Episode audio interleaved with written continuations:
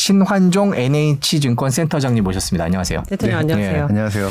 요새 인플레이션 정말 아니 요새는 이게 음. 다양한 변주의 그 말들을 만들어내더라고요. 뭐 네. slowflation, 뭐 shrinkflation, 뭐 많이 들었겠지만 뭐 네. 곡물로 인한 플레이션. 그렇죠. 예, 뭐 워낙 요즘에 인플레이션 얘기를 많이 하고 다니셔서 네. 어떠실지 모르겠지만 지난주 금요일 날그 네. 미국이 발표를 했죠. 네. 예상보다 조금 높았는데 그거 보고 뭐 시장이 그냥 주르르르 흘러내리던데요. 미국 시장 어떻게 보셨습니까?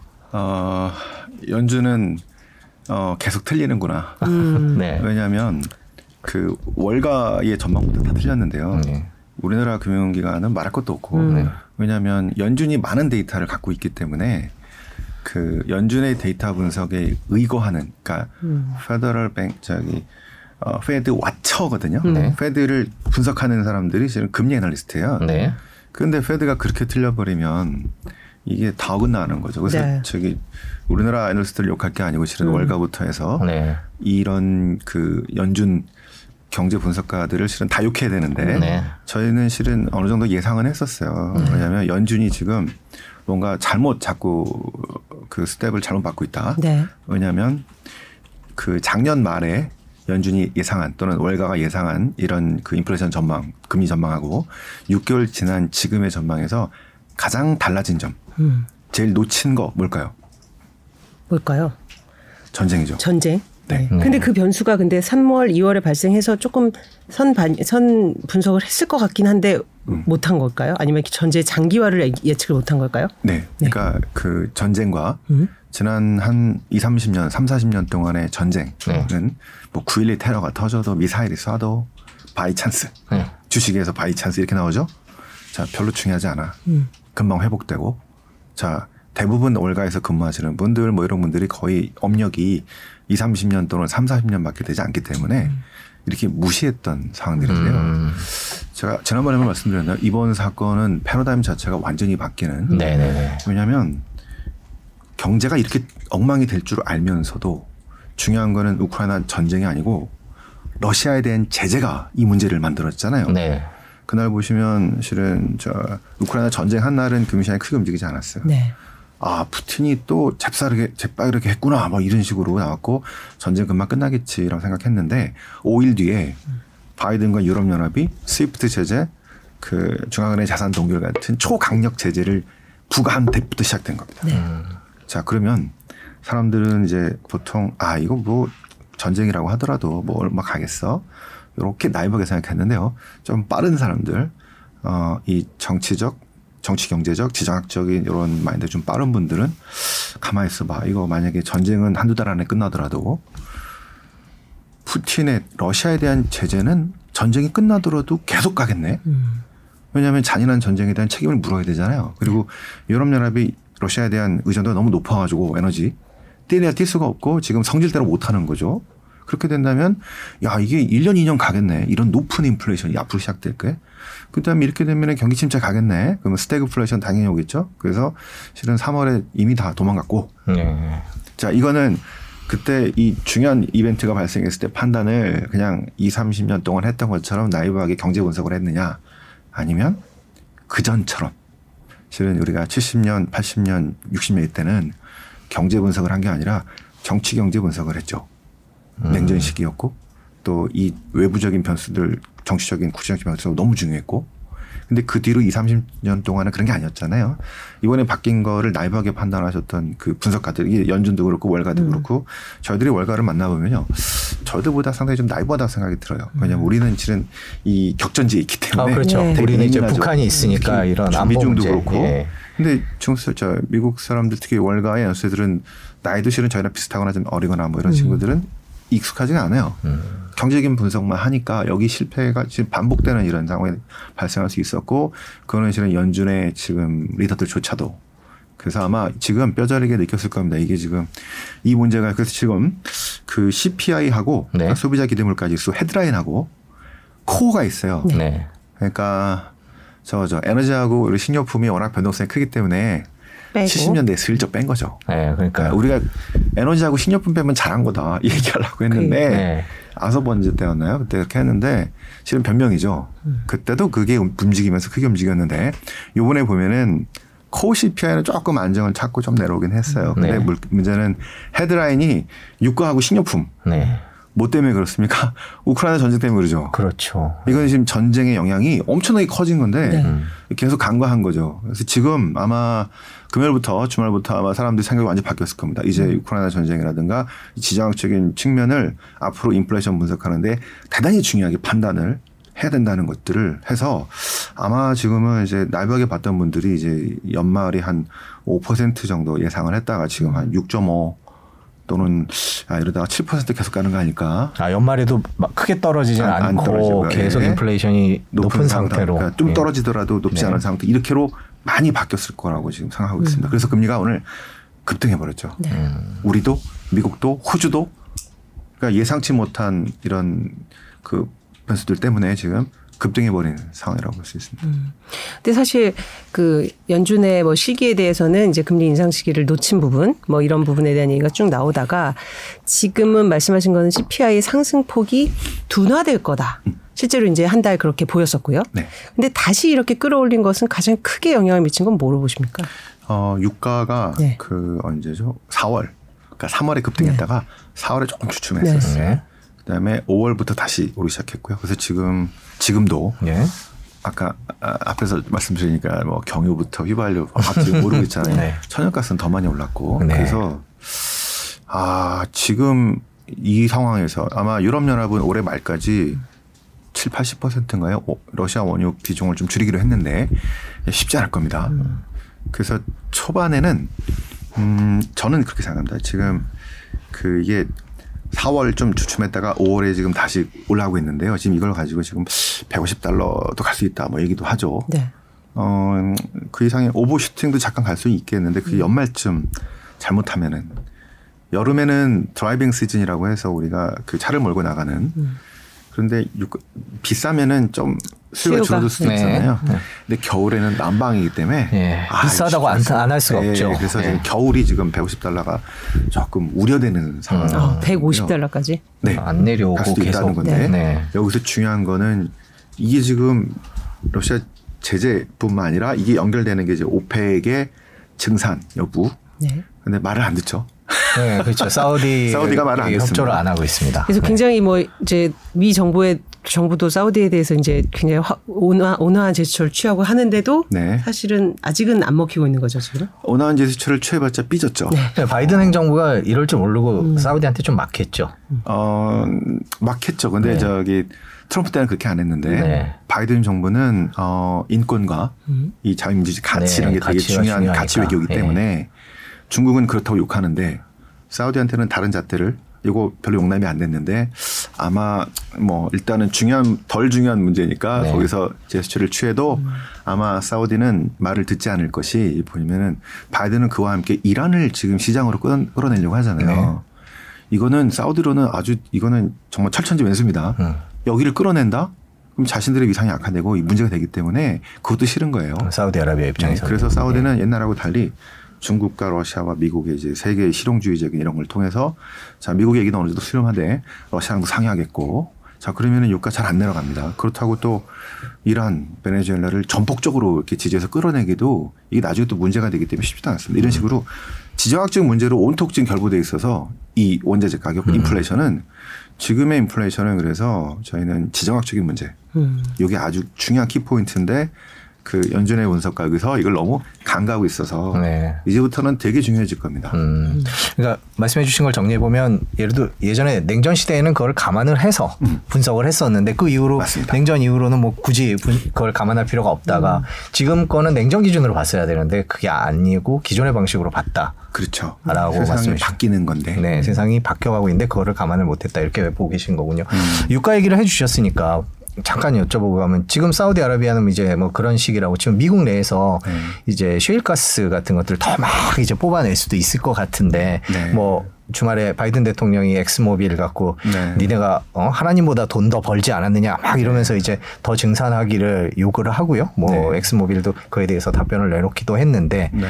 미국이 더 생산해서 유가를 조금 낮출 진정시킬 그런 가능성은 높지 않은 건가요? 엑손모빌 CEO가 알고 있겠죠. 네. 본인이 투자해가지고 그걸 더 뽑아낼 것인지 아닌지. 아마 엑스모빌 그전 CEO가 아마 트럼프 정부의 외교부 장관, 외무부 장관을, 음. 국무부 장관을 했잖아 싶습니다. 음. 그전 정권하고 가까웠고 지금 정부는 오히려 기후 변화 때문에 그걸 못하게 했고 음. 이제 대체 에너지 쪽으로 가려고 했는데 갑자기 문제가 생겨서 지금 조금만 당분간만 좀 해라고 하면 말 듣겠습니까? 음. 앞으로 갈 길은 아니고 음. 준비가 안 돼서 잠깐 음. 요 기회를 많이 이용하려고 하지 않을까요? 네. 그래서 저는 어 이게 길게 봐서 좋은 투자가 아니라고 본다면 저희 투자들도 이게 장기 투자가 아니라 그냥 단기 요거 잠깐 어려울 때 그 도와주는 건데 그게 뭐 얼마나 좋은 성과를 음. 내겠습니까? 음. 그래서 그거는 그 중요한 대안은 되게 어렵다. 음. 보고 있습니다.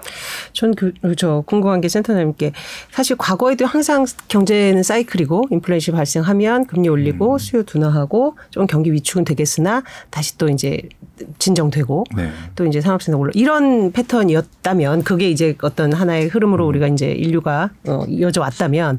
이번에는 어, 금리를 올려도 이게 과연 잡힐까라는 의구심 섞인 의견이 더 많이 나오고 있고 네. 심지어 전쟁 변수는 계속되고 있고 음. 이번에 인플레이션 패턴이 지금 과거 분석했던 인플레이션 패턴과 차이점 비슷한 점 어떻게 분석하십니까? 음, 일단 네. 그 지난 3, 40년간에 있었던 약간의 인플레이션하고 비교하면 안 된다고 생각합니다. 어. 아, 이번 인플레이션은요? 네. 그래서 이제 많은 그 분석하는 분들이 틀린 게 뭐냐면 네. 10년 전에 인플레이션하고 비교했거든요. 또는 20년 전, 2000, 2000년 초반 또는 94년의 인플레이션 때 금리. 음. 요거는 어 1900, 그 미국에서 1964년에서 79년, 80년 정도까지 15년을 Great Inflation이라고 해서 네. 우리가 스태그플레이션이라고 많이 얘기하죠. 네. 그때 배경이 저기 영화 조커 이 나온 배경입니다. 음. 미국에서 완전히 난리가 나죠. 그래서 그 실직자가 저 뭐죠? 그냥 평범한 소시민이었던 조커가 악당이 되는 과정들이 음, 나오죠. 네. 환경이 이렇게 만든 거죠. 그게 음. 실은 레이건 초임 때입니다. 80년, 79년, 80년인데요. 네. 그러니까 그 뒤로 우리가 인플레이션을 잡겠다고 볼크가 금리 올리고 해서 수요를 둔화시켜서 경기 침체로 가게 만들어서 음.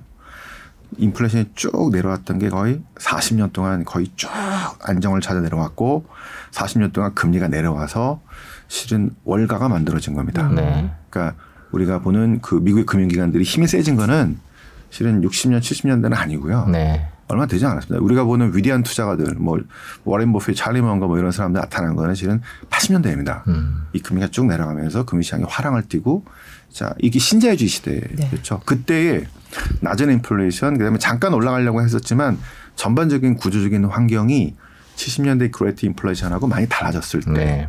제일 중요한 거는 생각이 달라진 거죠. 왜냐하면 그 전에는 어, 저희가 이제 이 역사를 길게 길게 보면은 1930년대까지가 20년대까지가 자유방임적으로 정부 마음대로 했잖아요. 자, 아니 정부 아니 시장 마음대로 했죠. 그래서 이게 문제를 일으켜서 1930년에서 79년까지를 우리가 케인즈주의 시대라고 하죠. 정부가 정부가 1, 2차 세계대전 대공황 뭐 음. 이겨내면서 위대한 사회 만들 수 있어 하다가 오버합니다. 음. 이제 위대한 사회 만들기 위해서 재정 풀고 뭐 하다가 그래 베트남 전쟁 하다가 그 방금 전에 70년대 그 문제 Great Inflation을 정부 실패라고 하죠. 음. 정부가 무리하게 돈 많이 풀다가 여기가 가순대까지 가다가 문제가 생긴 경우. 그래서 80년대부터 완전히 돌아서서 시장 중심으로 이제는 고용이나 성장보다 일단 인플레가 중요해. 자, 그 다음에 시스, 구조도 바뀝니다. 왜냐면 일단 그 미국 경제가 제조업에서 서비스 위주로 바뀐 것도 있겠고요. 연준의 대책도 있지만 일단 탈냉전과 함께 나가면서 저임금의 노동자들 또 저임금의 시장들이 많이 등장합니다. 네. 중국이든 뭐든. 그다음에 전 세계가 하나로 묶여져서 월마트 효과죠. 제일 싼 데 가서 만들면 되니까. 음. 이런 것들이 비용, 저, 비용을 낮추면서 인플레이션 효과를 만들었고 거기에 생산성 향상과 함께 더불어서 80년대에서 한 2020년대까지 요 40년은 그런 것들이 맞물려지면서 사실은 낮은 인플레이션이 그렇죠. 유도가 됐던 상황이기 때문에 음. 그 가운데서 약간 인플레이션이 좀 돈 풀어서 어뭐 올라갔다 그거를 또 금리 올려서 막았다 이거는 실은 그 40년의 패러다임 안에서 설명할 수 있었을 거고요. 지금은 뭐냐면 아까 70년대 문제가 됐던 그 케인주안 네. 정부 실패 그때 뭐냐면 돈을 많이 풀었잖아요. 네. 무리하게 음.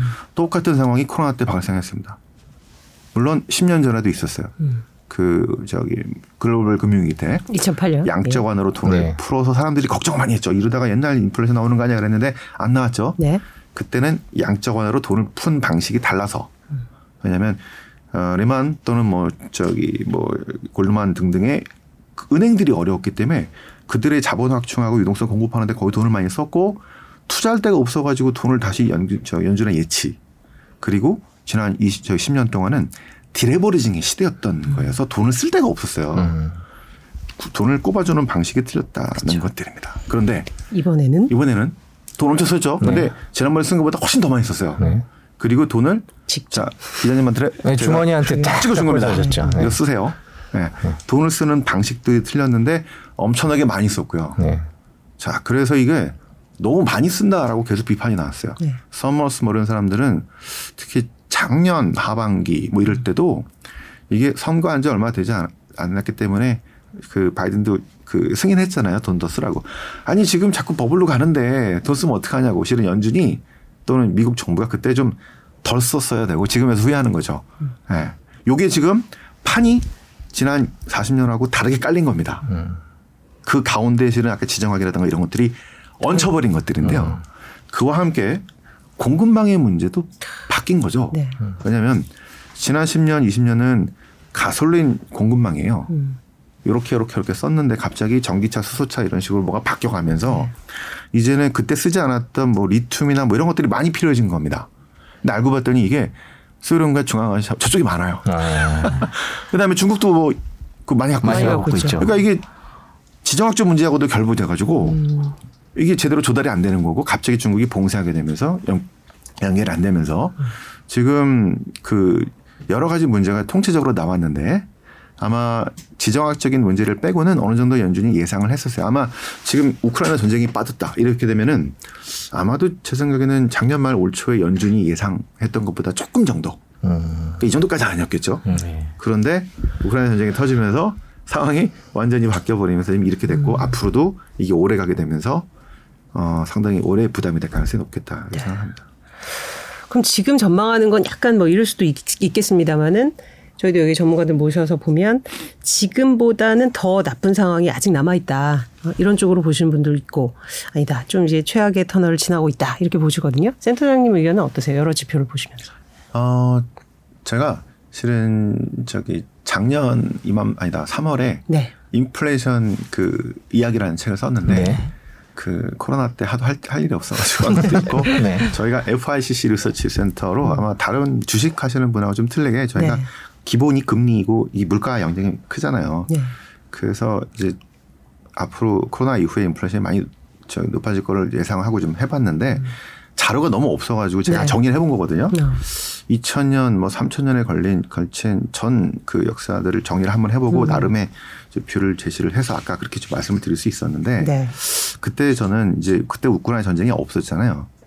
그래서 만약 전쟁이 없다면은 2, 3년 동안의 인플레이션이 나왔다가 네. 그 다음에는 다시 경기 침체로 들어가면서 저성장에 어 10년대보다는 높은 한 2에서 2.5% 되는 그런 물가가 2020년대 계속 될 거다. 음. 이렇게 예상을 했는데 그때는 어 아까 말한 구조적인 것들을 생각을 했던 거예요. 지정학적 문제 좀 길게 또 하나는 실은 ESG. 음. 왜냐하면 지금 우리가 단기 문제하고 구조적인 문제가 섞여서 나왔거든요. 근데 작년에는 자꾸 단기만 얘기했었습니다. 근데 지금은 구조적인 문제가 다 같이 나와버린 거예요. 그러니까 특히 그 중에 하나가 지정학적 문제, 또 하나는 이제 ESG죠. 아까 최럽가스 투자하자마자 해도 실은 ESG의 원칙에 위반되는 거기 때문에 이게 잘 안 되는 거죠. 네. 그러니까 지금 이제 예를 들어서 우리 커피를 먹더라도 앞으로 그 천오백 원짜리 막 싼 거 먹었잖아요. 근데 앞으로 그 저기 이 커피가 동네에서 먹는 이 커피가 아프리카에서 환경을 착 파괴하고 만든 커피다 만 먹으면 안 되잖아요. 그러니까 예를 들면 노동 착취나 뭐 아동 맞습니다. 노동에 의한 네. 커피다 그러면 못 먹는 거죠. 이게 지금 되돌릴 수 없는 추세잖아요. 네. 요거는 얼마나 반영됐을까요? 그러니까 ESG가 분명히 이제 추가 비용을 가져온다라는 건 대충 알겠는데 어느 정도로 영향을 미치는지에 대한 분석도 나와 있나요? 그래서 그걸 제 생각에는 저는 좀 천천히 반영될 네, 거라고 네. 생각했어요. 2020년대 내내. 음. 이게 그래서 구조적으로 인플레이션을 지난 10년보다 올리는 역할을 할 거다. 이렇게 봤는데 네. 이게 뒤섞여 있다고 보시면 될 것 같습니다. 지금 아마 너무 급해가지고 야 일단 그거 좀 뒤로 빼자는 데도 있고 네. 아니면 우리나라나 뭐 이런 나라들은 그냥 그대로 밀고 나가는 데들도 있겠고요. 그래서 그, 그게 공급망에 좀 문제를 미쳐서 가지고 지금 한꺼번에 도움되고 있어서 저는 일단 지금 어 지정학적인 문제가 결합된 이런 것들이 하반기가 아주 치열한 그 저기 정글 정점을 음. 아마 지나지 않을까. 음. 올해 하반기가. 네, 하반기요. 그래서 어쨌든 하반기에 정점을 찍고 조금씩 조금씩 음. 둔화되면서 내려갈 건데 요게 오래 걸릴 거라고 봅니다. 음. 제가 작년에는 2, 3년을 봤지만 전쟁이 나왔기 때문에 음. 지금부터 2, 3년 동안 이 물가가 계속 부담이 되면서 경기에 아 그러니까 긴축이죠. 네. 긴축을 상당히 오랫동안 유지해야 되는. 음. 그래서 실은 이제 주식 쪽이 굉장히 별로 안 좋겠죠. 네. 음. 이런 상황으로 가지 않을까 싶습니다. 네. 진짜 이제 정리해 보면 왜 정점으로 갈 수밖에 없냐라는 거는 기본적인 이제 풀린 유동성이 워낙 막대하고 이제 구조적으로 뭐 탈세계화라는 것 때문에 비용은 옛날에는 초 최저가의 생산이 가능했다면 이제는 그것이 되지 않고 뭐 ESG도 거기다 물을 껴를 올릴 수 네. 있는 그 단기적인 요인, 장기적인 요인 이런 것들이 지금 한꺼번에 막 뒤섞이면서 네. 물가를 계속 끌어올리고 있는 그런 상황인 것 같은데 음. 그 뭐 예를 들면 일단 미국 정부 얘기를 조금 미국으로 얘기를 와 보면 미국 정부 입장에서는 지금 당장 뭐 물가가 너무 올라서 미국민들이 당황을 하고 있고 음. 그런 상황에서 이제 선거가 있단 말입니다. 네. 그리고 바이든 행정부가 뭔가 해야 될 것 같은데 연준도 뭘 해야 되고 뭐 아까 음. 정성 기자가 얘기했듯이 연준이 올린다고 과연 인플레이션이 잡힐 거냐라는 음. 회의론이 나올 정도인데 미국 정부가 뭔가 하지 않을까요? 약간 희망을 얘기하고 싶어서 혹시 내려오지 않을까 하는. 네, 하죠. 특히 음. 이제 먼저 금리를 먼저 올릴 거고요. 네. 그런데 지금 이게 금리를 올려서 잡을 수 있는 물가냐, 아, 수요가 그 원인이 돼서 된 거냐 아니면 공급이냐인데 음. 공급 쪽에 문제가 많은 상태이기 때문에 지금 금리를 올려서 경기를 위축시킨다는 거거든요. 네. 근데 이건 경기 위축을 감, 감내하겠다는 거죠. 그러니까 물가 경기가 안 좋더라도 네. 일단은 교과서적으로 하겠다는 네, 겁니다. 네. 그래서 이제 연준은 어, 우리가 금리도 올리고 유동성 축소할 건데 어, 경기 침체 안 갈 수도 있어. 음. 이렇게 얘기를 했는데 이제 안 믿는 거죠. 음. 왜냐하면 1994년에는 경기 침체까지 안 갔는데 음. 그 전에 많은 경우 특히 1980년 초반 등등이죠. 안 갈 수가 없는 거죠. 음. 수요를 위축시키니까. 그리고 다른 나라의 케이스를 보면요. 이게 중남이긴 하지만 칠레 같은 경우가 실은 신자유주의 대명사죠. 네. 그래서 1980년대 미국이 엄청나게 금리 올리고 해서 물가를 잡았고 칠레 같은 나라도 미국 따라서 금리 엄청나게 올리고 등등 이 경기 침체를 유다, 유발하면서 이 신자주의 정책으로 물가를 따라잡아서 지금의 실은 칠레가 됐는데 브라질하고 멕시코하고 다른 이 80년대 그이 많은 중남미 국가들이 물가를 안 저기 저기 금리를 이런 걸안안 올리고요. 음. 경기 침체를 유도 안 하고 어떻게든 경기 침체를 하지 않으면서 버티고 버티고 하다가 하이퍼인플레이션으로 갔어요. 네. 그렇죠. 왜냐하면 이 실은 정치 문제가 결부돼 있던 겁니다. 음. 70년대와 80년대 초반까지 독재 권위주의 정권에 있다가 민주화됐거든요. 그런데 갑자기 경기 침체를 가면 사람들이 아 난 옛날에 더 좋았어. 음. 이렇게 될 수도 있잖아요. 그게 두려워서 경기 침체를 너무 두려워해서 안 가려고 바둥바둥 되다가 하이퍼로 가서 아주 난장판이 된 겁니다. 음. 결국에는 나중에 90년대 또 신자유주의 정책으로 그, 그 교과서적인 방법을 통해서 가죠. 그래서 음. 제 생각에는 물론 가장 쉬운 방법은 그 수요 둔화를 유발하는 교과서적으로 경기 침체를 유발하는 강력한 금리 인상과 유동수 축소인데 음. 아 그렇게 되면 다들 고통스럽잖아요. 네. 미국이든 우리든 어디든 네. 그래서 어떻게든 요거를 아슬아슬하게 한번 잘 해보려고 음. 지금 그 선을 계속 얘기, 하고 있는 겁니다. 금리는 어느 정도까지 자, 그 다음 유동수 축소도 어느 정도까지 할 거니까 그러면서 경기를 살릴 수 있는 방법들을 막 찾는데 과연 될 거냐 이렇게 네. 시장은 지금 그런 실망에 대한 그게 아니고 경기 침체로 갈지 가지 않을 수 없다 뭐 이런 식의 얘기들이 많아지게 되면서 아마 주시장이 많이 좀 안 좋고 그 경기 침체에 대한 이런 저기 어떤 예상이 많아지는 이런 상황으로 가고 있는 거죠. 그래서 시청자의 댓글도 있었는데 질문도 있는데 새우 새우 로얄 류 로 얄님이 네. 발음이 자, 어렵네요. 네. 네. 미국 기준금리 최대 어려, 얼마나 어려. 오를 거라고 그러니까 왜냐하면 우리가 뭐 baby 음. step, big step, giant 네. 스텝 뭐 이런 얘기까지 네. 나오고 있습니다. 그래서 네. 0.75까지 나오고 있어요 전망은. 네. 근데 이 얘기하기 전에 아까 1900 그 70년대, 80년대 얘기를 해주셨는데 그때는 어마어마하게 올렸죠. 어, 그럼요. 단기금리 20%까지 올렸죠. 어, 그것도 순식간에 끌어올렸죠. 순식간에. 그때. 그때 는 뭐 기업들이 다 무너져 나갔던 그때 파산은 그때는 하일드 기업들이라고 그러죠. 네. 중소기업들 네. 아마 그 큰 회사들은 네. 가격을 전가할 수 있는 회사들은 그쵸. 괜찮고요. 아. 그다음에 작은 회사들이 막 쓰러지게 되면서 이제 소시민들이 완전히 어려워졌죠. 네. 그래서 볼커는 연준 의장 그만둘 때까지 사례 위협이 시달려가지고 아, 네. 네가 금리 올려가지고 내가 파, 내가 어려워지고 실직했다는 그런 얘기들 계속 많이 나왔었습니다. 이번에 그렇게 가지는 않을 것 같고 그러니까 어떻게든 피해 가려고 하는데 네. 될 거냐는 거죠. 음. 쉽지 않을 거다. 그래서 금리가 어느 정도 높- 높아진 상태에서 오랫동안, 그다음에 유동성 축소도 오랫동안. 예전에 10년 지난 10년, 20년 동안은 그린스펀 푸시라는 게 있었죠. 네. 경기 안 좋거나 주식이 폭락하면은 연준이 알아서 금리 내가지고 거야. 음. 도와주고 이제는 시대가 달라졌기 때문에 그런 거 없다는 겁니다. 음. 그렇게 해야 된다는 거죠. 근데 미국인들이 보통 연금이나 이런 거 보면 주식을 많이 갖고 있잖아요. 미국인들 네. 자산에 주식 네. 비중이 상당히 높은데 그렇게 막 내팽개쳐도 되나요? 정치적으로? 그러니까요. 그래서 네. 그래서 지금 어려운 겁니다. 네. 그래서 네. 안 그러려고 하는데 네.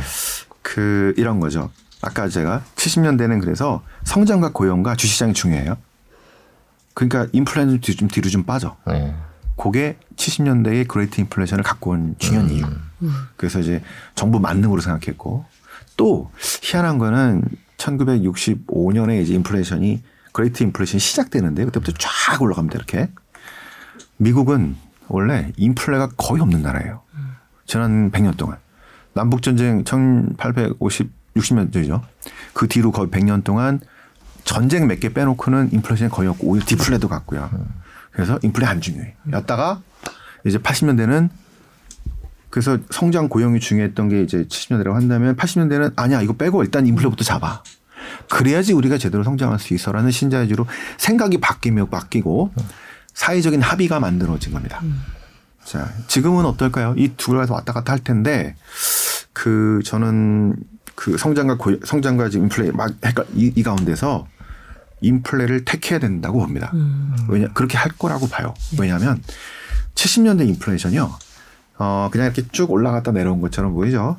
한 번이 아니고 두 번의 인플레입니다. 첫 번째 이렇게 올라갔다가 12%까지 갔다가 어, 경기 침체도 갖고 저희 자산 통, 저 가격 통제한 다음에 이렇게 좀 내려옵니다. 70년 중반쯤에 한 5%까지. 네. 네. 그 나이버가 생각해가지고 이제 됐어 하다가 두 번째 인플레이션 인플레이션 하는데 이게 거의 18%까지 가면서 이 나수라장이 돼요. 네.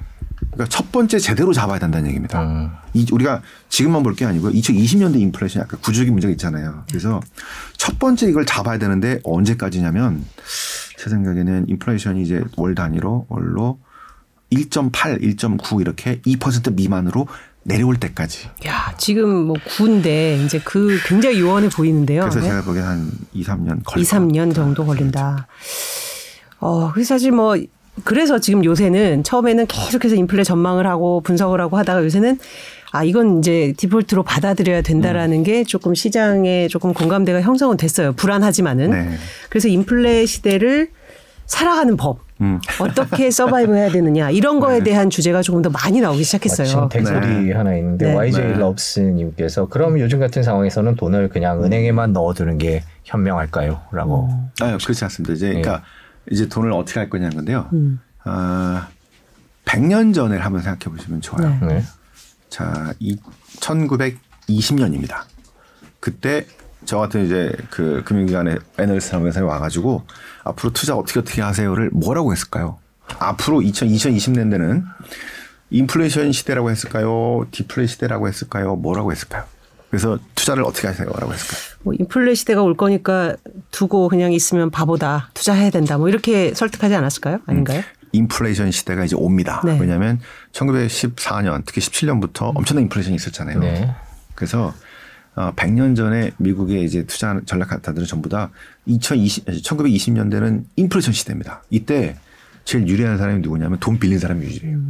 그렇죠. 돈 빌려가지고 부동산, 주식, 뭐 온갖 실물 거 사는 거. 그래서 기업이든 개인이든 할 것 없이 엄청나게 주식을 샀고요. 엄청나게 부동산을 샀다가 망했어요. 실은 대공황의 중요한 원인이 레버리지입니다. 음. 그때 투자 전략이 똑같았어요. 실은 비슷했어요. 지금이랑. 네. 자, 그런데 인플레가 될 줄 알았는데 갑자기 디플레가 돼버렸어요.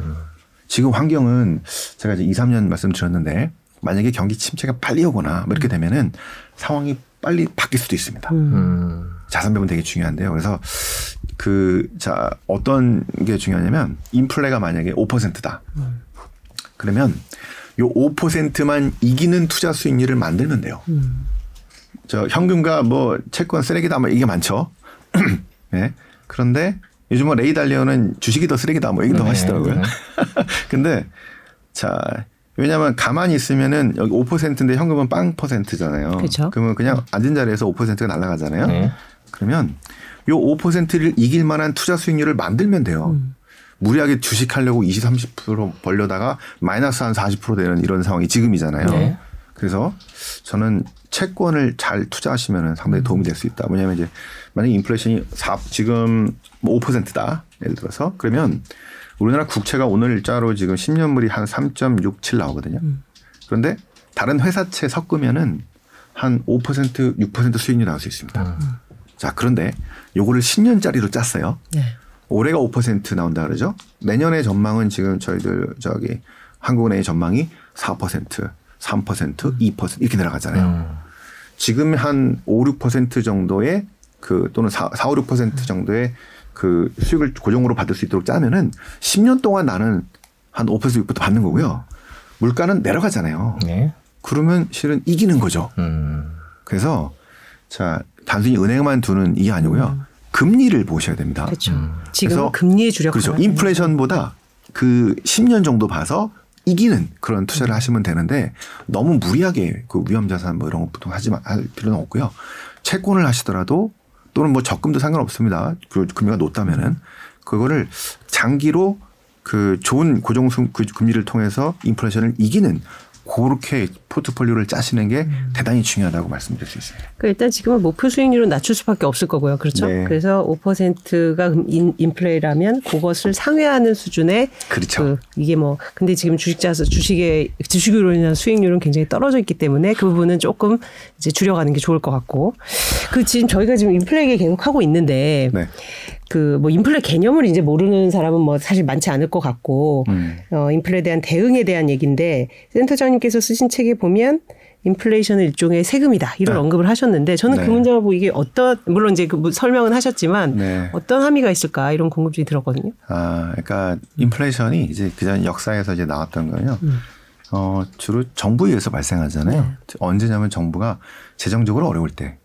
그런데 다른 거 뭐 이제 돈 내가 좀 돈이 좀 필요해라고 달라고 하면 안 주잖아요. 음. 그래서 교묘하게 음. 돈을 좀 더 풀어가지고 음. 네. 그만큼의 차익을 가져가는 건데 실은 앉아서 인플레이션이 막 5% 10%다 그러면은 보통 사람들은 앉아서 그냥 5% 10% 세금으로 뜯기는 겁니다. 음. 이런 식으로 사용을 했었어요. 특히 전쟁이나 뭐 재정이 많이 필요하거나 무슨 격변이 있을 때 이런 식으로 했었던 그래서 그 인플레이션을 이제 옛날에는 어쩌고 그냥 당했는데 근대에서부터는 이제 많이 알잖아요. 네. 그래서 그 세금을 안 뜯기려고 이제 여러 가지 방법을 그렇죠. 써서 음. 그거를 해지할 수 있는 어떨 때는 금이었고요. 어떨 음. 때는 음. 부동산이었고 어떤 실물이었고 어떨 때는 그보다 높은 저기 채권 수익을 주는 이런 것들로 이런 하는 방법들이 음. 근대에서 많이 발전한 것들이죠. 음. 지금은 이제 그래서 그걸 알기 때문에 정부도 음. 어, 노골적으로 노골적으로 하기 어렵죠. 네. 지금 저희가 이제 30분 넘게 음. 인플레이션에 관한 얘기를 하고 있는데요. 저희가 지금 막 올라온 이제 CNBC 음. 기사를 잠깐 보도록 하겠습니다. 한 음. 8분 전에 올라온 음. 기사인데요. 제가 캡처를 했는데 오늘도 어 곤도박질 칠 모양입니다. 네, 뭐 선물이 2% 이상 떨어질 것 같고 네. 뭐 지금 이미 유럽 증시는 깨지고 있고요. 네. 네, 그런 상황이어서 지금 마음이 되게 뭐라 그럴까 주식을 갖고 있는 분들은 무겁고 이게 언제까지 이렇게 지금 보통 이렇게 지구를 한 바퀴 돌 미국에서 깨지고 아시아 왔다가 이렇게 하면 이제 미국에서 조금 좀 진정됐으면 하는 바람이 있는데 이런 식으로 네. 전 지구를 계속 음. 돌면서 지금 번갈아 가면서 떨어지고 있으니까 좀 마음이 답답하기는 한 것 같은데 인플레이션이 그러니까 연준이 뭔가 액션을 하기 전까지는 이런 불안한 장세는 계속 되겠죠. 인플레이션에 대해 때문에 그 연준이 액션을 별로 제가 보기엔 기대할 수 없다고 생각하고 있어서 음, 음. 꽤 오랫동안 만약에 연준이 어, 무리하게 이제 뭐 부양을 위한 액션을 하거나 네. 시장을 좀 회복시키기 위한 액션을 했다면 이게 오히려 그 부작용을 갖고 올 가능성이 높기 음. 때문에 왜냐하면 지금 가장 큰 문제는 인플레이션에 대한 기대가 높아졌잖아요. 네. 그게 2, 30년, 30, 40년하고 비교할 수 없을 만큼 높아졌잖아요. 음. 지금 다들 어, 높아지겠네 이렇게 생각하잖아요. 이거를 눌러야 되거든요. 음. 어떻게 하면 누를까요? 자, 이미 다 알고 있는 50bp, 오케이, 이렇게 갈 거야. 그러면 음. 눌러질까요? 알고 있는데 그래서 그 이상의 대책이 나와야지. 그래서 아까 저기 기준금리가 어디까지 올라갈 건지 아까 제가 그 음, 저기 질문을 질문. 답을 드리면 저는 한 3.5%까지. 음. 근데 그게 이게 저기 내년까지거든요. 네. 올해는 지금 뭐 50bp씩 뭐 한 세네 세네 번을 해서 뭐 최대한 오르긴 할 텐데 어디까지가 실은 이제 우리가 국채 10년물, 미국채 10년물은 음. 기준금리가 어디까지 갈 건지 거기에 수렴하는 경우가 많아요. 네. 근데 그동안 연준도 그렇고 저기 월가 또는 우리 국내 애널리스트들이 많은 금리 애널리스트들이 2.5% 또는 2.25%를 우리가 중립금리라고 했습니다. 음. 장기 중립금리인데 뭐냐면 미국 경제가 버틸 수 있는 금리. 음. 여기까지 올라가면은 못 버텨가지고 이게 침체로 간다. 요게 2018년, 19년이었거든요. 그때 금리를 계속 올리다가 2.5%에 도착하자마자 이제 경기 침체 논란에 휩싸가지고 코로나 때문에 침체로 갔죠. 네. 그래서 그거 넘어 못 넘어간다. 이렇게 얘기해서 2.5%에 너무 맞춰놨었어요. 음. 근데 지금 올해 오늘 아마 3.2%까지 갈 겁니다. 네. 이렇게 되는 이유는 지난번에 그 2018년 19년은 제가 아까 평시라고 했고 네. 그 인플레이션이 낮았었고 네. 그때는 그냥 뭐 이론적인 게 통했던 시기. 음. 네. 근데 지금은 전시잖아요. 네. 기대 인플레이션이 이렇게 올라온 상황에서는 오버슈팅이 필요한 겁니다. 음. 이거를 잡기 위해서 어디까지 갈 거냐인데요. 음. 그래서 이제 어떤 분은 뭐 4% 5%만 얘기하는데 막 던질 수는 없고 어 연준과 미국 그 경제 리더들이 제일 좋아하는 미국채 10년의 그 어떤 수준은 제 생각에는 한 3에서 3.5% 정도인 것 같아요. 음. 왜 그러냐면 국채가 10년물이 4%를 넘어가잖아요. 주식 뭐 하랍니까? 그럼요. 4%씩 복리로 네. 이게 돈이 얼마예요? 엄청 그러니까 채권만 들고 있으면 그냥 4% 음, 생기는데. 네. 자, 근데 또 금리가 너무 낮으면요. 채권 안 하고 다 음. 주시고 지난 2년 동안이 그래서 네. 지금 문제가 생겼죠. 음. 그래서 중립적으로 딱 적당한 균형 정도 수준을 저희가 3%에서 3.5% 정도. 네. 음. 어느 쪽으로도 쏠리지 않으면서. 음. 그래서 일단 그 정도까지가 제일 맥센스 하지 않을까 싶은데 음. 만약에 진짜 올해 말쯤 돼도 이게 금, 저, 물가가 안 잡히고 막 높아지는 수준이 계속 높아지고 있다. 뭐 이렇다고 한다면 더 올릴 수는 있는데 지금 정도 상황이라고 한다면 저는 내년에 한 3.5%까지 가서 하고 우리가 또 다른 카드가 있습니다. 양적 완화라는 게 있었죠. 네. 그래서 양적 축소.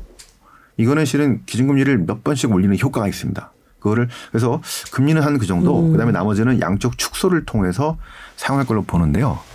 그 이제 이게 지금 제 생각인데 제 생각이 틀릴 가능성이 1970년과 같은 Great 인플레이션이 발생한다면 제 전제 제 가정이 틀려요. 제 음. 얘기가.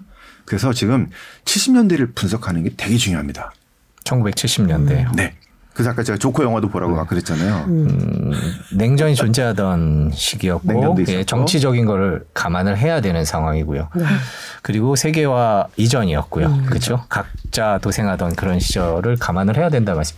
최근에 이제 아마존 효과라 그래갖고 왜 인플레이션이 아니라 오히려 물가가 너무 낮아서 걱정이야 뭐 이러면서 그 이유가 뭘까 그랬더니 뭐 아마존이 있고 뭐 어디서 만들고 그래서 물가가 올라갈 수가 없어 그래서 경기가 네. 문제야 뭐 이런 얘기들이 불과 몇 년 전까지 있었는데 네. 그런 얘기들 은다 네. 그런 조건들은 지금은 사라진 겁니까? 아니요. 그 물가혁명이라는 책에서는 아직도 이제 이후에도 디플레이션 된다 이런 얘기를 하시는 게 있는데요. 음. 그래서 그 어, 어떤 포인트가 1970년대에 그런 Great 인플레이션을 만들었는가 분석과 음. 지금과 비교가 되게 중요한데요. 음. 왜냐하면 이제 40년의 얘기를 안 만다고 제가 그랬잖아요. 뭐 똑같지는 않겠지만 일단 연준이 발표한 그 네 가지가 있어요. 70년대가 왜 그런 Great 인플레이션이 음. 왔냐? 뭐가 실수했냐? 첫 번째는 아까 말씀드렸던 이 케인지안의 시대 아주 그 정부 만능으로 과잉으로 정부 실패가 컸다는 거. 그래서 유동성을 음. 많이 풀었다는 겁니다. 음. 이게 지금 비슷해요. 그 사람들이 이제 70년대 얘기를 자꾸 하는 이유가 이런 네. 것들이 있겠고요. 또 파퓰리즘 정책에 빠질 가능성도 있겠죠. 음. 자, 두 번째는 그때도 지금도 지정학적 위기 상황이라는 게 실은 비슷합니다. 음. 왜냐면 어 그때 미국 패권 국가인 줄 알았는데 베트남전에서 망신을 당해요. 음. 중동 전쟁에서 무기력함을 보이죠. 그래서 이 에너지 가격이 폭등했어요. 네. 그런데 지금도 실은 비슷하게 돌아가죠. 음. 자, 미국 패권의 탈냉전 이후 이 질서를 저기 도전하는 러시아 그래서 러시아 제재한다고 막 했더니 그것 때문에 에너지가 폭등했죠. 네, 그랬죠. 이 두 가지가 비슷해서 지금 음. 얘기 많이 하고 있습니다. 음. 어떤 분들은 그래서 70년대처럼 간다 이렇게 하겠고요. 근데 다른 게 또 두 가지가 있어요. 음. 중요한 포인트 첫 번째는 어 일단 연준의 스탠스가 1970년대는 아무것도 못했어요. 음. 아서 번즈라고 하는 이 연준 의장인데요. 유일한 박사 출신이었을 겁니다. 그 당시로는. 그래서 기대를 많이 했는데 실은 닉슨의 아바타였어요. 아. 나중에 닉슨 도청한 걸 보니까 그 아서번즈한테 또 내가 시켰으니까 내가 시킨 대로 똑바로 해야 돼라고 하면서 음. 다른 연준 의원들이 금리 올리라고 했을 때는 페널티를 줘가지고 쫓아내고 음. 막 이런 짓을 했었어요. 그러니까 연준이 연준의 기능을 못한 거지. 음. 그죠? 근데 지금 어떻습니까? 완전 다르죠. 음. 막 금리 올린다고 이거 추석다고 난리 나죠. 자, 그래서 그때랑 틀린 게 연준의 스탠스가 완전히 틀립니다. 음. 자, 또 다른 마지막 중요한 건요. 1970년대 Great 인플레이션의 중요한 포인트는 브레튼 우즈의 붕괴입니다. 음. 자, 제2차 2차 세계 대전 이후에 이 경제 질서를 만들었던 금과 달러를 연결시켰던 거였잖아요. 이게 닉슨 독트린으로 끊어지는 게 71년입니다. 음. 그래서 무슨 일이 발생했냐면 금값이 폭등했죠. 네. 금은 그럴 때 투자하는 겁니다. 음. 지금은 아니에요. 음. 자, 그리고 달러는 폭락했습니다. 음. 그 뭐예요? 수입 물가가 엄청나게 올라갔죠. 지금은 다르죠. 네, 지금 달러가 강세죠. 그래서 70년대는 달러의 위기 상황이었어요. 음. 지금 우리는 저 그래서 요즘에 저 아마 집에 책 하나씩 있을 겁니다. 달러의 몰락, 달러 위기. 네, 그때부터 나온 겁니다. 네. 그때부터는 이제 금과 금속 통화, 금속 화폐랑 연결이 끊어지고 그냥 국가 이걸 저기 종이 화폐를 권위를 보증하는 그러니까 못 믿겠다만 나온 거예요. 그렇죠? 그래서 그때 이 달러를 복구하려고 이상을 복구하려고 무지하게 노력했다는 게 볼거 회고록에 보면 나와요. 첫 번째 그 금리를 올린 겁니다. 20%씩 돈 들어오라고. 두 번째는 페트로 달러죠. 석유 결제를 달러로 한다는 건 두 번째였어요. 그리고 세 번째가 이제 80년대 들어서 소련하고 싸워서 이기면서 그 위상을 회복하면서 달러의 가치를 회복했고 강세로 간 거죠. 음. 자, 이런 스토리가 있는데 지금은 어때요? 달러가 위기입니까? 아니요. 그렇지 않죠. 아니죠. 네. 자, 미국은 수입물가 우리처럼 그 환율이 약화돼 가지고 수입물가 급등 이건 아니에요. 음. 그렇죠? 지금 아마 지정학적으로 아마 10년, 20년 이게 달러 위상이 좀 바뀔 수는 있지만 음. 지금부터 한 4, 5년 정도 이 상태에서는 달러 위상은 강하고 돈이 지금 다 글로 갑니다. 음. 그래서 앞에 두 개는 비슷한데 네. 뒤에 두 개는 틀려요. 달라요. 네. 그래서 저희가 보기에는 70년대랑 지금 같은 상황은 아니다라고 네. 저희들이 주장하는 근건데 만약에 이게 어떤 파트가 더 강해지고 막 이런 거에 따라서 비슷하게 갈수 있기 때문에 실은 많은 그러니까 여러분들 계속 논쟁을 하셔야 돼요. 네. 그거는 상황 계속 나오는 맞습니다. 진행되는 그렇죠. 상황에 따라 달라질 수 맞습니다. 있군요. 그래서 그 70년대를 아주 세밀하게 더 분석을 해야 되는 이런 것들을 많이 해야 된다. 저희가 보통 이제 미국의 인플레 지표를 이제 거의 뭐 CPI 발표될 때마다 이제 관심을 가질 정도인데 음. 국가별로 조금 보면 이제 유럽도 이제 드디어 이제 더 이상 못 버티고 금리 인상의 계획을 발표했죠. 이제 네. 제로 금리가 끝날 것 같고. 근데 중국은 또 유일하게 이제 뭐 금리를 내리고 있는 네. 뭐 그런 나라도 있고 네. 또이 지금 나라별로 조금 이렇게 다르게 나타나는 게 네. 이게 각 각각 다 우리한테는 또 영향을 미칠 것 같아요. 그런 그렇죠. 분석은 좀 해보셨나요? 그럼요. 네. 중국하고 네. 일본이 네. 그동안 물가 낮았었고요. 네, 그렇죠. 네. 그리고 이제 미국 쪽이 되게 높았고 음. 그다음에 유럽도 뒤늦게 지금 빠르게 움직이고 있고 특히 이제 러시아의 우크라이나 침공에 직격탄을 받았기 그렇죠. 때문에 유럽은 지금 경기도 안 좋고 상대 제일 안 좋습니다. 네. 반면 먼저 금리를 올리고 먼저 물가가 올랐던 나라가 중남이었어요. 음. 작년 정도부터였는데 그래서 금리가 이미 막 다 올라가서 14%까지 올라간 데들은 이미 지금 고점 찍고 조금 완화되고 있는 모습을 최근에 보이고 있습니다. 그래서 이게 다 똑같은 게 아니고 음. 국가들마다 좀 차별화되는 특히 이제 중국은 봉쇄 등등 때문에 경기가 지금 낮아지는 그렇죠. 상황에서 금리 그다음에 물가는 돼지고기 가격이 중요한데 음. 그렇게 크게 움직이지 않았기 때문에 지금 낮은 수준을 유지하고 있어서 음. 그런 차이들이 지금 존재합니다. 네. 네. 돼지고기 가격이 중요한 건 중국 중국 얘기를. 하시는 네. 거죠. 예. 그 지금 물가가 지금 뭐 연말까지도 어떻게 음. 가라앉지 않을 가능성이 높고 그다음에 저희가 지금 계속 1970년대 얘기를 음. 하면서 네. 인플레이션이 공포였던 시대 얘기를 계속 음. 하고 있는데 음. 약간 긍정적인 얘기는 없을까라는 생각이 들어서 네. 전 그러니까 예를 들면 고점을 찍었다 내려올 것이다라는 게 시장에서 뭐 살짝 4월 달 때쯤에 뭐 긍정적이기도 했고 지금 예를 들면 주식을 가지고 있는 분들 입장에서는 인플레이션이 좀 진정되고 그래서 음.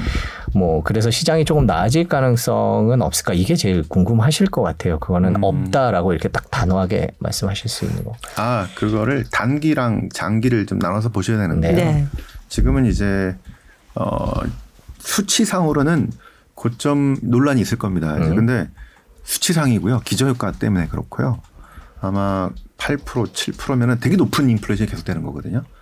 자 그런 상황에서는 가격을 전가할 수 있는 기업은 괜찮습니다. 네. 예를 들어서 애플도 괜찮고요. 음. 삼성전자도 그 자체로만 본다면 우리 반도체가 필요하니까 음.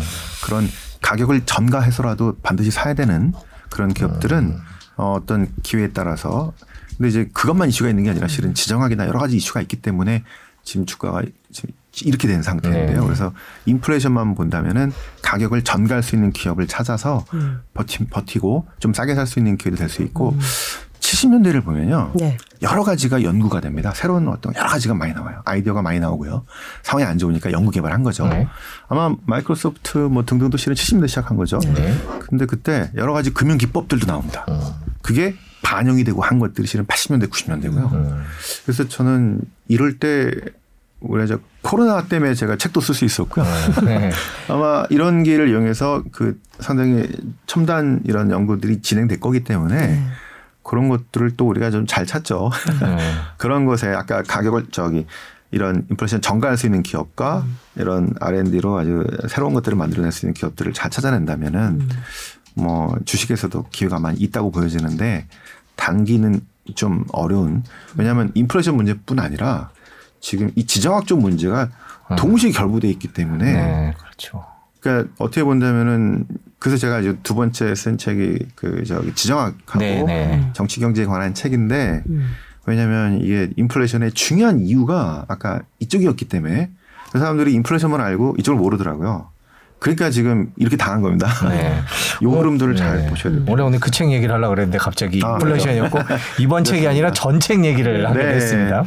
사실 그 책 쓰실 때만 해도 인플레가 이제 굉장히 압력이 커진다는 건 예상하셨지만 음. 이제 전쟁이 그때는 없었기 때문에 네. 이 정도로 고착화되고 더 증폭될 네. 거라는 아마 예측을 못 하셨을 것 같아요, 사실은. 아, 실은 이제 그 주요 내용들은 음. 제가 이제 전공이 그 석사 전공이 음. 그 정치 철학하고 국제 정치 경제였기 네, 때문에 네. 아주 저기 여의도에서 특이한 전공을 갖고 있는 애널리스트죠. 음. 아주 럭비공 같은. 네. 그래서 저희들이 이미 신흥국 투자나 이런 걸 오래 하다 보니까 경제가 아니라 정치 경제구나는 거는 느끼고 있었는데 네. 트럼프 때부터 브렉시트 때부터 그렇죠. 이게 선진국도 같이 바뀌더라고요. 음. 아, 그래서 제가 예전에 저기 신가 투어 뭐 이런 거 방송을 하게 되면서 음. 했던 거를 정리한 건데 그 실은 저희는 러시아도 있지만 미중 갈등이 음. 앞으로 엄청나게 중요한 이 갈등이 심화되면서 냉전처럼 이게 실은 공급망을 훼손시키고 다시 인도 태평양 음. 자 경제 framework 그다음에 어제는 남미에서 또 비슷한 거 만들었어요. 이런 식으로 네. 완전 편가르기로 음. 빠르게 진행되기 때문에 그런 것들이 이제 이 경제 심각한 그리고 또 인플레이션도 이렇게 지금 예상을 하고 있어서 그 두 가지를 같이 보시는 게 되게 중요합니다. 진짜 저도 비슷한 생각이 드는 게 전쟁은 끝날 수 있을 것 같은데 음. 이런 탈세계화가 다시 옛날로 돌아가기에는 네. 이 선을 넘은 게 아닌가라는 생각이 들어요. 이제 자국 우선주의하고 네. 자국 내 이제 생산 설비를 갖추려고 하는 부분 그리고 이제 이해관계가 맞는 집단끼리 블록화하려는 경향 음. 뭐 이런 것들이 과연 뭐 사람들이 다 갑자기 다 선해져가지고 음. 뭐 손을 맞잡고 달라질 수 있을까 저는 그거에 대해서 음. 굉장히 회의적이에요. 정치 경제 예, 보셨어요? 그러니까 냉전 시대는 네편내편 둘이었던 것 같은데 음, 음. 지금은 편이 조금 더 많아진 것 같고 더 네, 복잡해진 것 같고 예, 더 복잡해진 것 같기도 해요. 네, 러시아 제재 그 이제 모이는 이제 민주주의 동맹 네. 우리나라도 있지만 일본, 유, 저 서유럽, 미국 음. 그래서 중국과 러시아를 권위주의 국가로 보고 배격하고 배제하려고 음. 하고 근데 신흥국은 인도와 브라질, 멕시코 등등은 여기 동참 안 해요. 네. 그건 강대국 너네들 얘기지 우리는 둘 다 해서 신뢰를 취할 거야. 음. 이러고 있어서 미국이 좀 답답해하죠. 근데 음. 그래서 아까 유가가 이 정도인 겁니다. 음. 그게 만약에 효과적이었으면 저기 뭐 뭐죠 휘발유 가격 3천 넘어갔습니다. 음. 그러니까 유가 전망도 저 여쭤보고 싶은 게 아까 160을 언급하셨잖아요, 사실은. 네. 근데 120대도 아, 전문가들 수요 위축되고 이제 중국 봉쇄 풀리면은 괜찮아진다. 옛날에도 그랬다. 근데 지금 옛날과 다른 사이클을 예상하시는 근거들은 뭐가 있을까요? 160까지면 굉장히 위협적일 것 같은데. 아, 네. 150달러를 네. 많이들 얘기하고 있어서 네네네. 네, 네. 저도 갈 수는 있다. 네. 이렇게 음. 보는데요.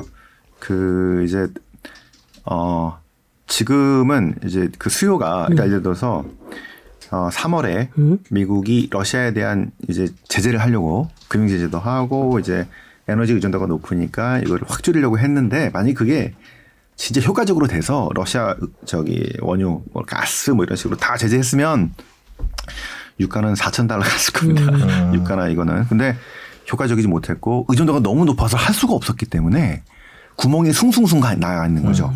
유럽연합도 그다음에 앞으로 한 4, 5년에 3, 4년에 걸쳐서 이걸 줄여야 되는 방식으로 그걸 결정했다는 게 지금 대단한 건데요. 그다음에 다른 지역들도 여기에 동참하지 않고 있기 때문에 이거를 그 특히 이제 오펙 같은 나라들은 재작년 작년만 장, 재작년만 하더라도 어려웠잖아요. 유가 내려가서. 근데 지금은 이 높은 수준을 유지하는데 다들 동참하고 있기 때문에 굳이 내릴 의도도 없고 그다음에 다른 국가들도 이렇게 보면은 인도와 등등 보면은 그런 강대국들의 얘기보다는 일단 실용주의적인 문제 본인들의 특히 인도는 유가 급등은 완전 쥐약입니다. 왜냐하면 이 그 뭐랄까 이제 보조금을 줘야 되는 빈민들이 너무 많기 때문에 쌍둥이 적자가 엄청나거든요. 그래서 유가 급등은 인도 쇼시예요. 음. 매크로에서 완전 마이너스입니다. 매번 그랬어요. 왜냐하면 경상 수지 전장주가 동시에 나오니까 투자도 안 되고 아무것도 안 돼요. 음. 그런데 딴 데는 120달러인데 얘는 인도는 만약에 65달러의 루피 루블 결제로 갖고 올 수 있다면 음. Thank you죠. 음. 그런 실용주의적인 어떤 논리, 비료도 마찬가지입니다. 그래서 인도를 이 쿼드의 중요한 일원이기도 하고 중국 견제 되게 중요하기 때문에 미국이 함부로 못 하잖아요. 그러면 다른 신흥국은 왜 우리한테만 그래, 쟤한테만 네, 말로. 그렇죠. 그래서 이게 애매한데 인도는 예전에도 제3세계 리더로서 그렇게 한 적이 있었는데요. 요번에도 미국이 의도대로만 가지는 않을 거기 때문에 이게 지금 3파전으로 남아서 지금 이 정도의 유가 수준인데 이게 지금 미국과 지금 유럽연합이 이제 올해 말까지 더 줄이기도 하고 그 다음에 driving 시즌은 저는 뭐 어떻게 견딜 수 있다 보지만 난방 시즌은 이거는 어렵다. 사야 될 수밖에 없을 거예요. 그때는 150달러도 한번 칠 수 있지 않을까. 하고 이제 이거를 못 간다 안 간다 이렇게 보다는 열어두는 게 좋을 것 같다고 그렇죠. 생각하고 있습니다. 네, 상당히 열어두는 바이든이 뭔가 바이든 대통령이 뭔가 하지 않을까라는 기대가 있기는 한데 할 수 있 는 게 얼마나 있을지에 대한 회의가 들기도 하고 맞습니다. 그러니까 대통령이 석유회사한테 니네 좀 뭐 해봐라고 이제 공개적으로 얘기를 하는 것 자체가 나는 별사 별로 할 수 있는 게 없어라는 식으로 자백하는 것 같기도 하고 그래서 더 네. 불안한 거 라는 생각이 중국 좀 관세, 관세 이런 아, 거, 중국 관세. 뭐 그런 것들이 그러니까 여러 가지 했던 인플레가 정말 이 최대 당면 과제라는 인식은 받아요. 지금 뭐 급한 대로 음, 이런저런 대책을 내놓곤 하는데 도통 먹히지 않는 것 같아서 예? 맞습니다. 근데 그런 거죠. 만약에 지금 인플레이션을 잡는 제일 한 가지 방법이 있다면은 어 러시아에 대한 제재 해제 하겠습니까? 못하죠. 그죠? 그건 못 여태까지 하죠. 왜 했어? 이렇게 나올 거잖아요. 네. 그게 안 되기 때문에 지금 다른 방식을 찾는데 이게 잘안 되는 거죠. 자, 그래서 이게 그 되게 어려운 게 많은데 여기에서 또 이제 만약에 그 미국이 중국의 배제 뭐 이런 것들이 빠르게 진행된다면 그 중국 봉쇄로 어려운 게 아니고 이제는 혹시 또 미중 관계 때문에 올해 11월 저기 중간 선거 네. 여기 또 20차 당 대회 이거를 앞두고 또 둘이 이렇게 붙고 이렇게 되면 시장은 실은 더 어지러질 수 있죠. 그래서 하반기는 이래저래 아 이게 지금 쉬운 상황이 아닙니다. 네. 제가 최근 방송에서 3분기는 나쁘고 4분기는 더 나쁘다 이런 표현 아이고, 예, 이제 전문가 길을 예. 지금 이제 오랜 시간 얘기해서 길 찾아보겠습니다. 네. 1970년대 얘기를 많이 해주셨는데요. 그때 인플레이션 그때 부자 된 사람들도 있죠. 어 있죠. 예, 그 사람들은 어떻게 했습니까? 갑자기 어. 일단은 그때는 브레튼 우즈가 그 붕괴됐기 때문에 금 투자가 네. 좋았고요. 지금은 아니고. 지금은 좀 이런 겁니다. 상황이 다르죠. 같은 안전 자산인데 네. 금이 있고 미국채 10년이 있고 엔화가 있습니다. 엔화 국채가. 엔화도 요즘 약세죠. 네. 왜냐하면 금리를 안 줘요. 네. 너무밖에 안 줘요. 그죠? 금은 가- 금도 그렇고 미국 국채도 안전자산인데 금은 이자를 안 주잖아요. 네. 그래서 워렌 버핏이 싫어합니다. 네. 자, 금이 어떨 때 좋냐면요. 미국의 위상이 흔들려서 음. 기축통하고 뭐고 이- 아무것도 못 믿겠다 할 때. 그런데 그 정도는 아니잖아요. 네. 그래서 아마도 그때 금을 하시는 게 좋겠고 그래서 그때도 보면 금도 있고 부동산이라든가 그다음에 좀 길게 봤을 때는 진짜 괜찮은 기업에 투자.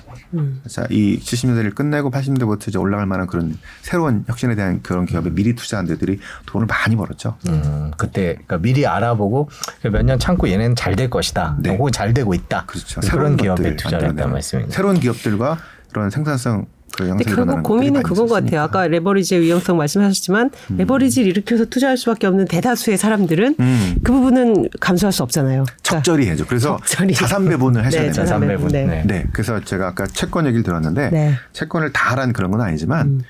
어, 작년하고 재작년까지 아마 두 분도 포트폴리오 보면은 거의 채권 거의 없고 뭐 거의 주식일 거예요. 부동산 이만큼 뭐 이런 그렇죠. 그게 음. 자산 배분의 정석일까요? 아니죠. 제일 안 좋은 그러니까 거죠. 예. 채권을 늘리고 싶은데 있긴 있, 는데 네. 저는 이제 미국의 ETF 이런 쪽에 미국 음. 국채를 갖고 네. 있는데 그게 많이 늘리기가 네. 좀 뭐랄까 좀 재미없다 그럴까? 그러니까 여지껏 계속 그 동안에 그랬죠. 네. 2년 동안 금리가 너무 낮았고 올라가는 중이었으니까 깨졌으니까. 근데 지금은 이렇게 금리가 올랐잖아요. 그래서 어 이런 채권은 아무 때나 하는 게 아니고요. 이렇게 금리가 올라왔을 때 한 번 하고 한 10년 가고 음. 나중에 내려가면 못 하잖아요. 네. 그래서 이제 10년 전에 우리나라에서 그 국채 30년이 있었어요. 네. 5%였습니다. 그런데 이게 그 수급 때문에 꼬여서 5.5% 갔어요. 그러면 채권 금리가 올라가면 가격이 떨어진 거죠. 네. 그래서 막 욕 먹었는데 음. 지금 아무리 찾아봐도 5%짜리 없잖아요. 10년 전에 샀었어야 되는 거예요. 음. 지금 3.86, 뭐 3.7, 뭐 이러죠. 오버슈팅입니다. 앞으로 10년 동안에 이런 경우 많이 있을까요? 쉽지 않습니다. 그렇 왜 우리나라 성장률 자체가 KDI 기준으로 1.7, 1.6 전혀 내려가기 때문에 그래서 그 길기 시간을 보고 실은 이런 자산을 좀 하고 그 다음에 이제 금리가 내려가서 대안이 없을 때 주식부터 대체부터 이런 거 찾아는 겁니다. 음. 근데 이제 채권은 금리가 올라가면 채권 가격은 계속 떨어지니까요. 물론 네. 채권을 갖고 있으면 이제 뭐 이자를 받을 수도 있지만, 음. 근데 지금 계속 금리가 더 올라가지 않을까? 지금 제가 확인해 보니까 지금 이 시각에 네. 이제 미국 10년이 3.246이네요. 음. 10년 만에 공개 3.246. 네. 저희가 방송하는 동안도 계속 올라갔어요. 지금 계속 올라가고 있는데 맞습니다. 그럼 더 올라갈 것 같은데 그러면 채권 가격은 조금 더 떨어지지 않을까라는 불안감이 있고 계속 안 떨어지지 않을까? 물론 그러진 네. 않겠습니다만은 그래서 채권 투자에 손이 잘 안 나가는 상황인 것 같아요. 맞습니다. 그래서 아까 제가 코스피로 치면 1,500이다. 음. 1,400, 1,300 갈 수는 있는데 음. 우리가 바닥은 잡기 음. 어렵잖아요. 네. 근데 이제 1,500, 1,400, 1,400이면은 어 해볼 만한데고 닫기 시작했잖아요. 음. 그죠? 그래서 지금부터 이제 하반기 아마 이제 저희가 뭐 몇 번에 걸쳐서 하시면은 아까 그래서 이제 어디까지 올라갈 거냐 그 미국제 10년은 기준금리 상단에 수렴하니까 제가 아까 3.5 정도 얘기 드렸잖아요. 네. 그래서 지금 3.2, 3 점점 가까워져. 네. 자, 이럴 때 한번 분할해서 하시고 음. 그러니까 이게 틀릴 가능성은 음. 아까 70년대처럼 상황에 나와서 네. 뭐4% 위로 올라간다든가 그럼 좀 기다려야겠죠. 네. 그렇게 되면 경제는 뭐 그래서 예. 그다음에 네. 금리뿐 아니라 양쪽 축소라든가 이렇게 방법이 있기 때문에 네. 굳이 너무 많이 올려서 경제를 막 죽이려고 한다기보다는 음.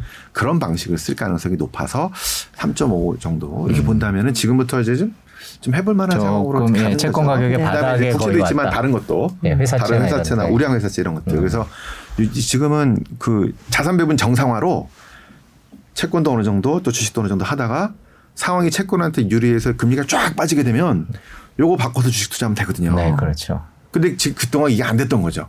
거의 대부분 주식을 갖고 있었죠. 코로나 그래서 지금은 예. 자산 배분 정상화. 음. 요게 100년 전에 실패했던 그 경험을 삼아서 이런 식이 앞으로 이제 어려운 이 상황에서는 제일 현명 방법인 것 같다. 네. 네. 채권 투자가 쉽지는 않아 갖고요. 그래도 네. 가서 뭐 퇴직연금도 있으실 겁니다. 네, 퇴직연금. 예. 근데 제가 하나 궁금한 게 아까 처음에 얘기하실 때 3월에 네. 어, 현 상황을 쭉 보시고 이제 우크라이나 전쟁이나 이렇게 상황을 보고 음. 약간 빠르신 분들은 그때 이미 빠져나갔다라고 말씀, 예, 헤지펀드 뭐 그런 말씀을 네. 해주셨는데 어디로 빠져나가 어디로 갔나요? 아 현금을 가져갔을 거겠죠. 음. 그때는 음. 갈 데가 없죠. 그때는 채권도 그러니까 현금을 예. 가져가야 돼 단기죠. 네. 뭐 3개월 또는 뭐 1년짜리 이러면은 네. 만기 짧잖아요. 네. 그럼 한 어, 2%뭐 한 2.5만 받아도 됩니다. 네. 그럼 바로 만기에 돌아오니까 음. 재투자할 수가 있잖아요. 그렇죠. 그러니까 현금 보유를 늘려서 추가 투자. 현금도 예. MMF 이런 거였죠. 네. 단기 채권이었죠. 네. 네. 그러니까 사실 이제 기회를 보는 데들은 항상 현금 보유를 일단 늘려놔야 그다음 그렇죠. 액션이 가능하니까. 근데 그때 3월에 그런 생각하기가 그 전쟁이 이렇게 오래 갈 거라고 그러니까. 생각하기 그래서 지금 연준도 월가도 네. 한방 맞았는데 네. 그 생각을 못해서 네. 그런데 지금 보니까 그 판단이 되게 중요했다는 음. 거죠. 음, 정치 경제적으로 네. 지정학적으로 음. 앞으로는 이렇게 비일비재하게 나올 거기 때문에 음. 한 번에 그치지 않고. 그때 제 기억은 연준은 약간 아 인플레이션 우리 잘못만은 아니야. 약간 음. 전쟁이 조금 아저저 쟤네 때문에 그래라는 조금 맞아요. 안도의 그런 그게 네. 되게 중요한데요. 네. 분석하는 분들 월가 특히 그렇고 우리나라 금융기관 분석도 마찬가지입니다. 음. 뭐냐면 숫자로 얘기할 수 없는 거는 안 되거든요. 음. 그러니까 이렇게 얘기해요. 그거는 우리가 할 수 있는 게 아니에요. 음. 정치, 경제, 지정학. 그치. 그런데 투자하는 사람들은 그러면 하지 말아야 되나요? 그쵸. 해야 되잖아요. 네. 경제로 설명이 이제 옛날에 8, 90% 가능했지만 지금은 50%밖에 안 된다면 나머지 50%를 설명할 수 있는 거를 갖고 와서 해야 되잖아요. 근데 우리는 너무 경제로만 왜냐면 이제 전공들이 전부 다 경영 경제인 것도 있고. 맞습니다. 근데 예전에는 다양한 전공들이 모여서 판단을 합니다. 음. 근데 지금은 그런 툴들을 갖고 와서 그런 이론들이 이게 음모론이 아니고 음. 외교, 정치 외교과 또는 국제정치학, 지역학 충분히 이론적인 이런 공부들이 돼 있거든요. 음. 이런 걸 갖고 와서 분석을 해야 됩니다. 이제 투자를 네. 해야 되기 때문에 방이 바뀌어야죠. 굉장히 중요한 말씀이세요. 네.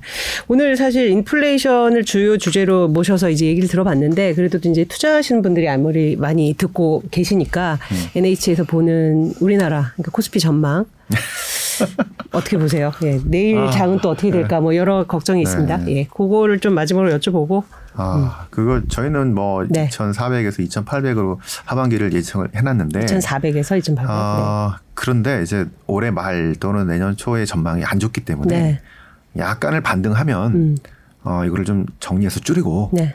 어, 그 다음에 이제 침체를 좀 잘 겪어 나갈 채권 쪽으로 음. 이런 쪽으로 좀 바꿔보자는 생각을 갖고 있습니다. 네. 네. 근데 조금 오르면 다 이제 정리를 그 생각 다 하고 있는데. 근데 그러다가 근데 안 되죠 또. 네. 정리가 안 되는 거죠. 맞습니다. 조금 더 조금 더 네. 오르겠지, 조금 더 오르겠지 네. 그렇게 생각을 한다는 말씀이신 거. 네. 네, 오늘 하여튼 오늘 장 굉장히 충격적인 뭐 낙폭이었습니다만은 또 인플레이션 배경 얘기를 들으면서 보니 추가적으로 더 하락할 것 같다는 그런 생각이 들어서 약간 네, 지금 미국 시장 선물도 지금 계속 네, 네. 안 좋은 상황이네요. 다우도 그렇고 뭐 다2% 정도 빠지고 있는 그런 상황이 나스닥은 조금 더 빠지고 있는데 저기 좀, 음. 마지막으로 한번 정리를 해주시죠. 이런 인플레이션 시대에는 네. 어떻게 투자를 해야 될지. 어 인플레이션 시대에는 어, 그 인플레이션보다 이기는 투자 수익률을 만들면 됩니다. 음. 너무 무리한 그런 뭐 기대보다는 뭐 20%, 그런 거 말고, 말고 네. 그 자산을 좀 지키는 게 중요한데 그래서 5% 인플레이션이 나면은 어, 그 장기적으로 5%를 그5% 4% 이런 인플레이션을 음. 이기는 정도로 제 생각에는 그 인플레이션 시, 기를 초반 나눠서 초반하고 후반으로 나눌 수 있는데요. 음. 초반에 1, 2, 3 막 오를 때는 채권과 현금 하시면 안 되고요. 인플레이션이 정점을 향해 갈 때는 금리가 이미 많이 올라갔기 때문에 그때부터는 채권을 하시고 그 다음 단계를 디스인플레이션이라고 정부가 어떻게든 내리려고 합니다. 네. 그때 금리 내려가거든요. 그다음에 경기 침체되는 디, 디플레이션 이렇게 왔을 때 실은 채권을 매도해야 되는 상황이기 때문에 음. 제 생각에는 이런 그 인플레이션 정점을 향해 간다고 우리 하반기를 본다면 채권 투자를 늘리는 것이 맞을 것 음. 같다고 생각합니다. 네. 하반기 인플레이션 정점. 네, 시간이 금방 갔네요. 지금 네, 진짜 뭐, 저희가 한 시간이 뭐, 벌써 네, 넘게 지나갔는데. 네. 아, 근데 1970년대 같은 음. 상황은 안 오겠죠. 그렇게까지만 네, 마구 올리는 네. 상황이 오지는 않겠죠. 그래서 지금도 계속해서 70년대를 좀 계속 분석을 해보려고 하고요. 음. 이게 경제 분석이 한계가 있기 때문에 실은 네. 영화든 드라마든 뭐 문학 여러 가지를 통해서 그거를 아. 복원해 보려고 하는 당시 상황을 당시 네. 상황을 이런 게 필요할 것 같습니다. 네. FOMC 그러니까 상대 사람들만 0.75 가나요? 0.75. 어, 그 가능성은 저는 해야 저는 해야 된다고 보는데 음, 파월의 상황으로는 예. 그런 걸 또 꺼려하는 상황이기도 해서 네. 하더라도 다음에 바이든이 네. 시키지 않을까요? 나 살아야 되니까 잡아줘. 이렇게. 아, 인플레 그럼, 그럼 바이든이 시킬 수 있는 건 아닌 것 같아요. 네, 어렵습니다. 근데 저희 전문가들 중에는 파월도 공무원이야 이런 표현을 해주신 분이 있거든요. 사실 네. 뭐 물론 바이든 시킬 수는 없지만은 네. 이제 직간접적으로 인플레 잡는 거의 중요성을 굉장히 강조할 수 있고 네. 그러면 금리 정책도 더 급진적일 수도 있다 이런 네. 해석도 하셨거든요. 뭔가 긍정적인 얘기를 하면서 끝내고 싶은데 네. 저희가 네. 긍정적인 얘기를 잘 못 찾겠어요 지금 시장에서 투자하시는 뭐 분들한테. 뭐 70대까지는 아닌 것 같다. 그 정도까지. 극보의 경제 침체로 가지는 않을 거다. 어떻게든지 막아내려고 할 것이다. 그때 연준은 뭐 경기 침체고 나발이고 그냥 잡겠다, 물가 잡겠다 그거였잖아요. 거기는 안 가겠죠? 아니요, 70년대는 그러지 못했고, 이런 네. 그러지 못해서 문제가 생겼고, 음.